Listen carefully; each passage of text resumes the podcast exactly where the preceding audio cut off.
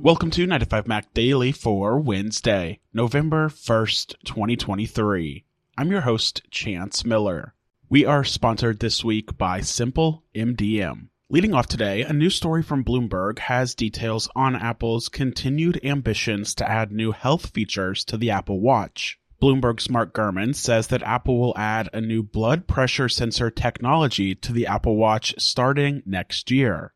Gurman says the system is designed just to tell a user if their blood pressure is trending upward and offer a journal for the user to jot down what's happening when hypertension occurred. To avoid potentially giving a misdiagnosis, the feature will then direct a user to call their doctor or check their blood pressure with a traditional cuff to get more specific and exact systolic and diastolic measurements. So what this means is that the Apple Watch itself won't give users those numbers, but it will track blood pressure against the baseline so it can give users more information on whether their blood pressure is trending upwards or downwards. Eventually, Apple does hope to provide that actual data to users, but that system isn't ready for prime time and is still way off down the road, according to Gurman.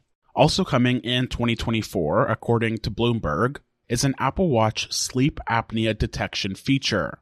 Apple plans to use sleep and breathing pattern data to determine whether someone has the condition before then instructing users to go to an actual doctor and get a diagnosis. Apple is also continuing its work on more advanced health features like blood glucose monitoring with a non invasive technology that uses silicon photonics to shine a light from a laser under the user's skin to determine the concentration of glucose. This feature, however, is still believed to be years away from actually launching, and the two immediate things on Apple's roadmap instead are sleep apnea and hypertension.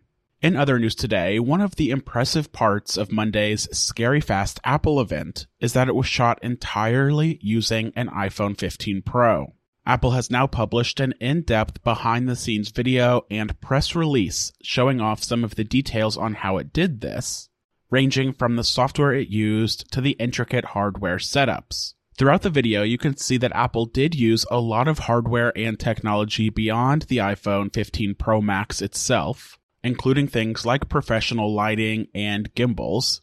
But the context here is that Apple would use almost all of this same hardware if it were shooting the event using more traditional camera devices.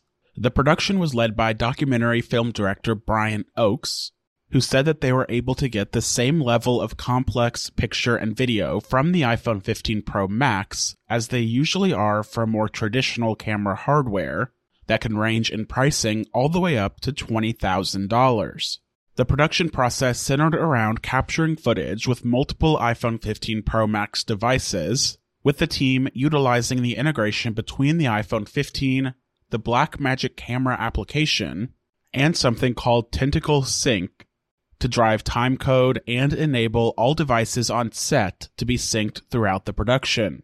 Beast grip accessories such as cages and rigs were also used during the production. You can get a closer look at all of this in Apple's behind the scenes video, which you can find at the link in the show notes below. We are sponsored this week by Simple MDM, a powerful and intuitive MDM solution designed to simplify and streamline your Apple device management workflow. Managing and securing a fast growing Apple device fleet can be overwhelming for companies of any size. Simple MDM offers powerful features and comprehensive device management capabilities to help overcome those challenges. With Simple MDM, you can automate device onboarding, enforce policies and restrictions, and customize settings with advanced configuration options available in the user friendly interface. Don't let the complexities of Apple device management slow you down. Simplify your workflows and unleash the full potential of your Apple devices with Simple MDM. Visit their website at simplemdm.com slash 9to5mac to learn more and to start your free 30-day trial. My thanks to Simple MDM for sponsoring 9to5mac Daily and allowing us to keep making the show five days a week. Rounding out today, as the Department of Justice's antitrust lawsuit against Google continues, more details about the company's relationship with Apple have emerged. This time, testimony from Google CEO Sundar Pichai revealed that Google once pitched Tim Cook on building a version of the Google Search app that would come pre installed on every iPhone. The story dates back to 2018 when Apple noticed something it didn't like.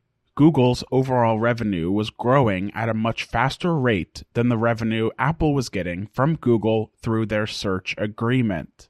Apple voiced those concerns to Google, and Google responded with a breakdown of different ideas and suggestions, with Google particularly pointing to changes to Siri and Spotlight Search on iPhone that presented users with information without sending them directly to the actual Google search results, which thereby meant that Google and Apple missed out on the advertising revenue from those queries.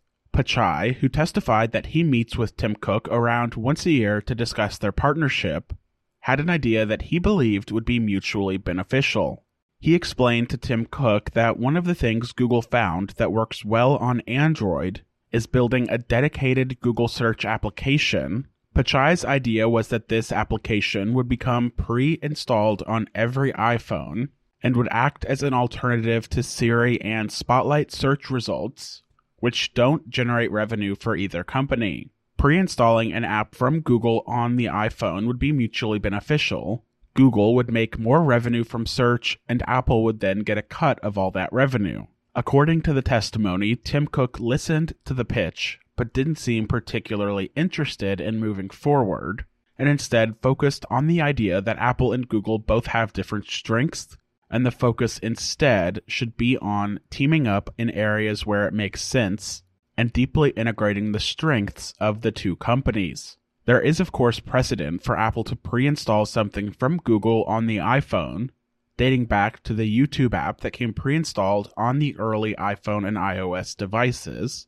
And of course, Apple used Google Maps for years before switching to its own Apple Maps system, once again signaling its unwillingness to have third party software come pre installed on its devices. That wraps up another episode of 9to5Mac Daily.